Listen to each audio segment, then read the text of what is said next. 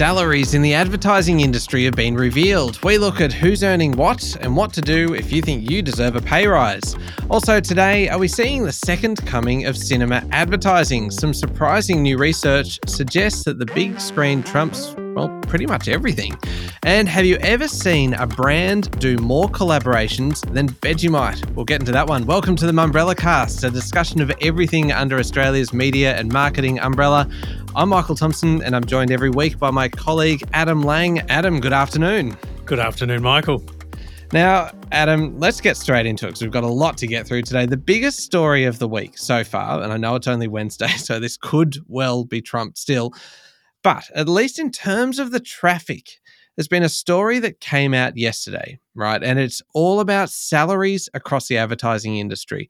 Now, when we published this story on the Mumbrella website, there was an extraordinary amount of interest in it. Uh, these these things, the, the, kind of data that assesses salaries across an industry, is not particularly uncommon. It's from a recruitment company uh, that specializes in the industry. Carly Fenn, the general manager of specialist recruitment agency I Know Who, uh, spoke to Darcy Song from Mumbrella about this, and, and I would highly, highly encourage you to go to the website and check it out. But a few of the headlines from this, Adam, and I'm very keen to get your thoughts on all of this.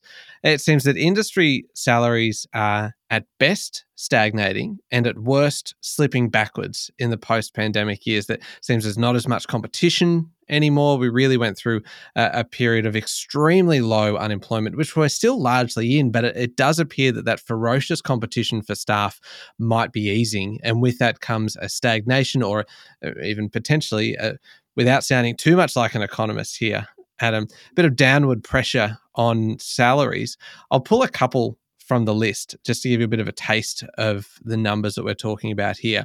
A full time marketing coordinator is apparently looking at a salary of up to $75,000. This is all of these figures are excluding super, but a, a digital marketing coordinator seems to have a higher value right now, uh, up to ninety thousand dollars. A brand manager is a range of one hundred and ten to one hundred and fifty thousand. Social media coordinator ninety thousand. If you look at the agency space and the data covers all of that as well, uh, an account manager would be looking at a salary of up to $85,000 jumping up to a maximum of $130,000 for an account director PR communications manager same thing around 100k to 130,000 there is a lot more to this. There are so many job titles, so many kind of salary ranges. It is worth checking out on mumbrella.com.au and see what the salary ranges are for your job. Darcy has done a fantastic job of pulling all of this information together from the recruitment company. But Adam, after that fairly lengthy preamble, the, possibly the longest introduction I've ever done, What's your take on all of this?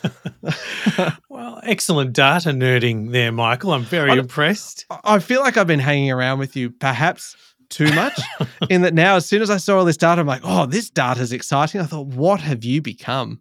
Well, it is great data, and it's probably for two main reasons. One is, you know, you get a great indication of the low, medium, and high sort of range for roles, and that's excellent research.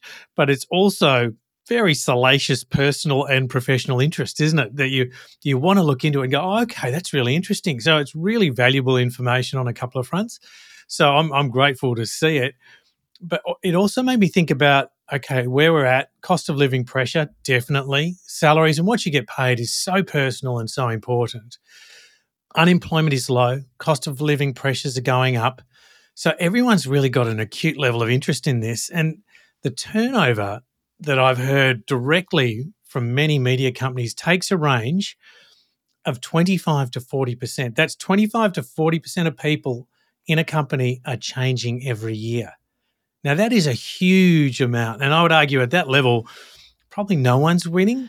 And that is staggering. Yeah, it's huge. That is a that is an alarmingly high turnover rate. It is, and you can imagine if you're in a company like that, there's a couple of impacts that you are often then always looking for new recruits. You are always looking to select great people, induct them, train them, manage them.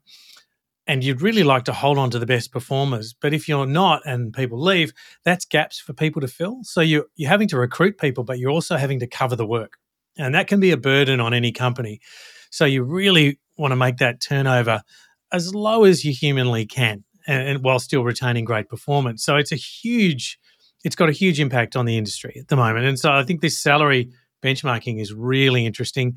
And we know that really it's not all about the cash, but mostly it is. You know, it's really important to be happy where you are, but you need money. Oh, absolutely. Yeah, you can't pay the mortgage with a kind of a ping pong table in the office. A contra. Yeah, exactly. Look, uh, Adam, there is a fairly natural follow up to all of this because I reckon, I would imagine it's a fairly safe bet that plenty of people listening to this right now who have had a look at this data on the Mumbrella site uh, are comparing these benchmarks with what they're getting Hmm. themselves because I suppose it takes a lot of the research element out of it for you. And so chances are you're either feeling probably pretty good right now if you are outperforming or or maybe feeling a little bit underwhelmed perhaps with your own salary if if this benchmark figure that you're seeing for your role is higher than what you're currently receiving. So we've explored this on the website. And the question for you then is how people should use this data within the advertising industry. Now, your background is, of course, and I need to mention this because it it explains why you know so much about this. Your background is as a, a CEO of an ASX listed company. Uh, you've worked in a whole range of leadership roles for a very long time. You now coach other CEOs and executive teams. You've had plenty of people come into your office asking for a pay rise, including, I would suspect, at one point in a past life, you and I have had these conversations where I have have sat there opposite you, going, "What on earth do I say now?" How valuable is that information that came out this week? If you are someone who is going, "What now? How do I use this?" Oh, it's really valuable. So the first thing to go through, I think, is how does it make you feel? And so if you feel that you should be having a conversation with your boss around what you are being paid and whether you think that should be reviewed, then I would really encourage you to do that. And there's a few steps, just briefly, that I can I can suggest as a way to do it. It's not the only way to do it, but it's certainly over time has worked for me on both sides of this conversation. So I guess start with that feeling. How does it make you feel? If you'd like to have a review of your remuneration, then you should. And so I would really encourage you to think about not so much if you're going to do it, but how you're going to do it. And at the end of it, begin with the end in mind and think about how you're going to leave that conversation feeling proud of the way you've handled yourself. And remember that you're probably going to spend more time outside a company or outside a role than you were in it. And you want to be able to look back on it really well. So make sure that you you leave the conversation proud. That should be the goal. And then in terms of going to the steps between now, should I have a conversation and leaving the conversation proud, once you've begun with that end in mind, have a plan. Like think about where you want your career to go with a company and think about the short, medium, and long term. And think about whether you want to stay in the role you're in or move beyond it. Like your role right now might be perfect for you. Your life might be in balance. Or you might want to move sideways or up or down somewhere else. All of those things are completely valid and they're good conversations to have with your boss. So I'd say have a plan for that conversation about what you want out of it. And if it's, you know, straight pay rise for what you do, or if it's a career plan or a mix of both, have a plan. And I think that's the, the really good way to approach it. Adam, it now feels like I'm just kind of using you for a bit, bit of free coaching here, which I suppose I am, but I think we all benefit from this. In that scenario, then you've, you've kind of got a bit of a plan. You know that you want to take this data in, you want to walk in and say, this is what someone in a similar role elsewhere in the industry is getting. How do you actually, should you give advance notice to your boss that you're going to do this? Do you just send them an email saying, hey, uh, there's some data, I saw it on Mumbrella last week. Can we have a chat? Is that the way to do it? Um, it can be, but I would suggest. you don't sound convinced. well, if you can, I think the best way is to have a conversation with the person and let them know you want to have a chat about it. So go to your boss, and hopefully you've got a regular cycle of meetings and it can just come up at the next one. But if you cannot wait for that, or if it's not known to you when that's going to be, approach them. Ideally, in person is the best way. And say, look, I'd like to have a chat about my role and my career. When can we do that? So arrange that time. And I think that's best done in person and flagging that's what you want to talk about. So I think that's the first step. And it might feel a little awkward doing that. But remember, if you sort of begin with that end in mind of leaving the conversation proud, then I think you'll be in the right frame of mind to have that conversation with them. Okay. Now, assuming that you are a uh, marketing coordinator sure. and you've seen this benchmark salary of, of up to $75,000, yeah. and you go, well, I'm on $65,000 mm. right now and you go into this meeting with your boss, do you say, look, these are the facts. This is what is out there at the moment. I would like my salary to match what appears to be an industry standard. Are you that specific? Can you actually just go in and and say, this is what I would like. This is the figure that I'm aiming for? Yeah, you can. I think it's it's good to consider contextualizing that first. So, and by that I mean each company usually has a purpose, a vision, or a mission. They've got values and behaviors like a culture code. And so I would suggest think about your request in that framework. Use the company's own culture code to frame what you want to say. And then really understand what your goals are. So, what are the goals of your role and how well are you performing them? Because you should know that. Obviously, the company's investing in you to perform for them and they'll have a set of goals in mind that they want out of your role and your performance. And so it's really important to know where you stand with your performance and be really honest with yourself. Some people really kind of glass half full think they're doing a great job. Other people are a bit down on themselves. So you'll be somewhere on that line in terms of how you regard your own performance, but make sure you know what it is and you've thought about how you're performing in your role. Are we going to see greater movement within the advertising industry in the wake of say data like this coming out with everybody threatening to walk as a result of of seeing this data and realizing that their salary might not match up? Can you threaten to to leave? Do threats have any and even as i say this i can see your face adam and i know that i'm i'm on dangerous ground here. I'm assuming just from just from the expression on your face that threats in a conversation like this are not going to help you win? I just don't know that a threat will leave you feeling proud at the end of the conversation. So if it's escalating and it's getting agitated, I think it's better to call the pause on the conversation and just stall it and say, hey, look, let's stop here and come back to it. Because I think these should be really good conversations between you and your boss and it, they should end up somewhere really productive. So even if, let's say, you you think you're doing well, but your boss doesn't, well, then at least you're clear on that, and you can fix it, and you can say, okay, well, if I fix this, can we agree a time that we will come back and review my remuneration? Because you want to make sure that you're hitting your goals. That's really important. So know your scoreboard, and again, to your point, maybe not threats, but know how you want to frame your communication. Imagine that you're on the receiving end of the request and how would you want to handle it? How would your boss, do you think your boss would like to see you handle it? And try and input that into the way that you want the conversation to go. Okay. In the current environment, there is perhaps not as much money washing around as there once was. Mm.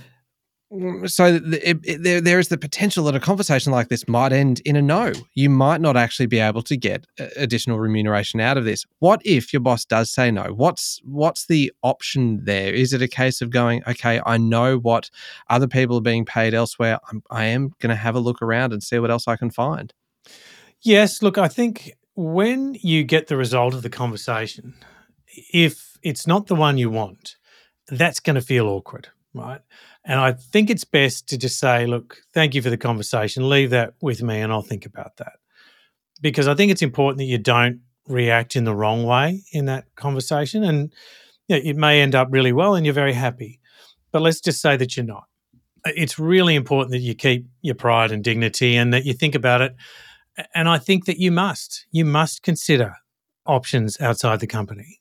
If that indeed is the outcome and you think that you've been hitting your goals, and that it's not a fair return, that you stay on the remuneration that you have, that you do want a pay rise and you're not going to get one, unless you know when that's going to be reviewed again and you've got a good indication that it'll be reviewed positively if you'll hit your goals, I think you really must consider your options. All right, final question from me on this one, Adam. What about proposing alternatives to money? Mm-hmm. And we uh, have talked about this recently on Mumbrella Cast, and we've covered it on Mumbrella as well. The number of interesting perks and things that are at different workplaces yes. within the industry. And some of them have kind of very flexible working arrangements or, or kind of different trips, annual trips that they take what about proposing alternatives to money like parking or kind of flexible hours or something like that? Should that be part of these conversations? Yeah, I think it should. And it's really individual. Like what they all mean to each of us might be different. So for many of us, I suspect that it's maybe not all about the money, but it's pretty close. So, you know, I think that there's a really important point on the remuneration itself. But then, of course, you can explore things. And let's just say you want your career to go in another direction, then perhaps some mentorship in the company with someone in a field that you're interested in, or a course, or a conference. All sorts of things can be really worthwhile to pursue. I hate to think how much you would have charged me for this if we had done this in a professional environment just now. This the, one's on the Mumbrella House, Michael. Oh, fantastic. Thank you, Adam, for your generosity. now, uh, I would highly encourage you to go to mumbrella.com.au, check out two things on there. One is the list of salaries and just have a bit of a look. It's also just good for a bit of a sticky beak at what other people are getting for different jobs. It's always fascinating. And I think that goes to the voyeur within all of us.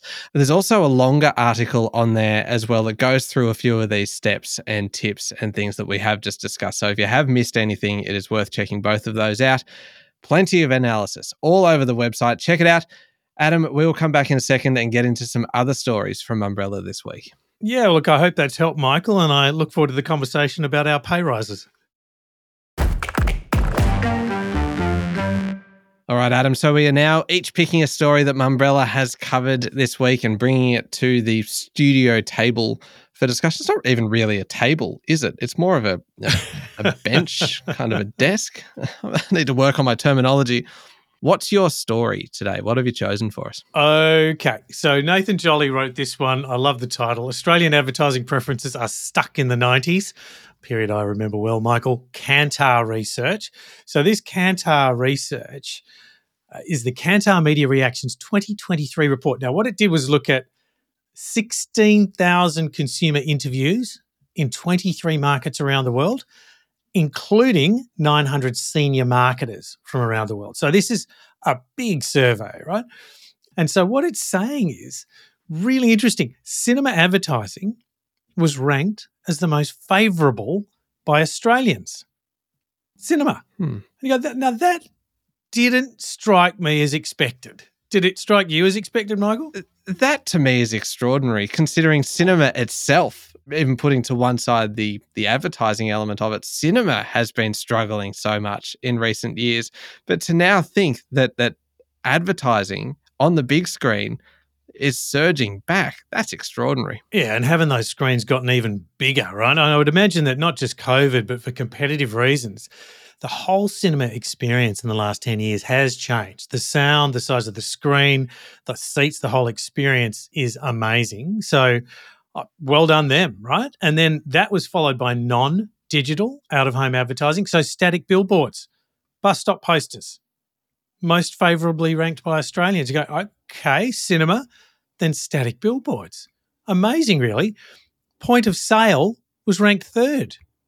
It's a, okay. So where you'd expect to say, oh, TV, radio, all the other formats, print, no, cinema, static billboards, point of sale. It's almost like going back in time, but how good is this research?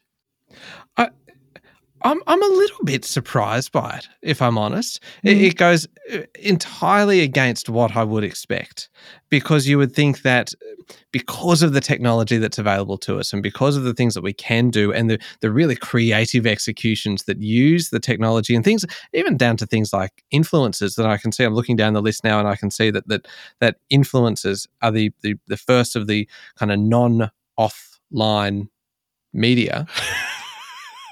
non offline media or online. Think about this ah. though. It's so busy on your average computer screen or phone, lots of advertising, lots of movement, brightness, colors. Maybe it's you know, when you're out and about, when you see a billboard and you know that spot every time you look at it or you look out for what it's advertising or you go to cinema, you know some of the big ads will be on and they'll look more magnificent than you get to see them in average life or point of sale. It's interesting. But the fact that life is so busy and our screens are so busy, but yet this static inventory isn't, and it's reclaimed some affection from the public. It's amazing. Okay, so what do you think then that that marketers and media buyers need to take out of this? Because from what I'm, I'm taking from what you're saying is that we're a bit overwhelmed mm. by everything that is hitting us in the, the digital kind of space, and that, that in some sense it's almost becoming white noise, and right. that maybe we are yearning for a simpler time. Adam, and God, I sound old saying something like that. The I think that the cut through is always important, right? Having your message get through in the best context, in the best way. But what I think it says is there's a place on any given campaign for a whole range of media, not just one dominant part. And so I thought that was really refreshing. And what that means, of course, too, is you've got to have different creative executions that work best in those formats. It's a great challenge for brands and marketers. I still remember so many of the cinema ads that I have seen. Uh, I'm just, uh, as you were talking, I'm just thinking about kind of going to the movies and watching uh, the ads that, that come up as part of the, the, the pre show entertainment. Mm. And they do actually stand out. I have never considered that before just how effective they actually are. Maybe there's something to this. I'm sure. I'm sure they are just hanging out there waiting for me to validate uh, Kantar's research on here. Having spoken to 16,000 other people, I really want to hear what Michael Thompson thinks. But I think they might be right here, Adam. That's good, Michael. So 16,000 consumers, including 900 senior marketers across 23 markets. So it feels like, even though you weren't in the research, Michael, seems like you agree. Yeah, and one podcast host. I think I think we can we can stamp this one, Adam, as research validated. Mumbrella cast approved. That's right. Now, can I nominate another story? Please. I also enjoyed one from the Mumbrella website written by Nathan Jolly, who's had a very productive week, clearly. Oh, aka Dr. Mumbo in this one. Oh, yes. I t- this one. It has been a big week for collaborations. it was a river. Vegemite, Vegemite of all things, and, and it's alarming how often we talk about this. Story by Nathan on Mumbrella this week is called "Want to Make Your Brand More Aussie? Just Add Vegemite," which is a great headline. And uh, the story was actually prompted by uh, Vegemite and Uncle Toby's, which is not necessarily a, a, a fit and a match that comes that springs instantly to mind. But they are asking the public, the Australian public, to vote on whether they want to see oats with Vegemite, Vegemite in your porridge, which again. I don't know who kind of cooked that one up. Savory porridge. Well, look, when salted caramel first came along, I'm sure many of us went, What? And then you taste it and it's just fantastic. I don't know that the same thing could be said of Uncle Toby's and Vegemite, but if they have a gluten free version, I'll give it a go. Adam, you cannot draw a link between salted caramel, which is one of the great kind of dessert discoveries of the the, the last half century, mm. with pairing Vegemite. Okay, what about Vegemite shapes? Okay, this is okay. Now we're getting into where I want to talk about because I, it got me thinking about collaborations, and we we've actually seen a whole bunch of collaborations of different types. We had one this week as well from like TikTok and Canva promoting how businesses can use TikTok to grow, and that to me feels like a normal business partnership, right? Mm. But you look at Vegemite, and Vegemite is a prolific collaborator. You had Vegemite in barbecue chickens, Vegemite in Coles hot cross buns, Vegemite in SPC baked beans, Vegemite in Harvest Snap baked pea crisps. This is this is not even a comprehensive list. That's like four or five. There are probably dozens of examples, and Nathan lists them in his article. It's a very, very good article. It's worth a read. Uh, but it's also not the only one. Vegemite is not the only one to do this. Plenty of other brands do it too. You had, uh, I think, Kellogg's Nutri-Grain and Bega Peanut Butter Crunch cereal. So I'd, I'd, I'd be willing to try it, I suppose. Actually, yeah. Twisties have done a recent collaboration with Donut King, making donut flavored Oh, right. Twisties. Did you try them, Michael? Which one? The the donut flavored Twisties? Yeah. No. Oh. No, but I, I actually want to. Yeah. And this is the thing that they kind of grab me and they, they get me thinking about them. And chances are, if I see them next in Coles or Woolies, I will pick them up. So they've done their job. Smith's Crisps, right? Yeah. They have done, I'm going to, a conservative estimate, a million, I would say, of the Okay. of these collaborations. They have things like Smith's, Subway, uh, meatball sub flavored chips. They've got the pizza, pizza sub flavored chips. Did these actually happen? Yes, Smith's Subway chicken teriyaki sub flavored chips. okay. Red Rooster crinkle cut Red's fried chicken burger flavored chips. Well, Red Rooster chips were legendary, so I can see that. Oh, that's a good point, actually. Oh, yeah. Hmm. Yeah. Okay. Granted. I'll uh, approved. I'll get my approved st- stamp back out again. And then you had the Smith's Mad Mex Double Crunch hot sauce chips. Oh, okay. That's intense.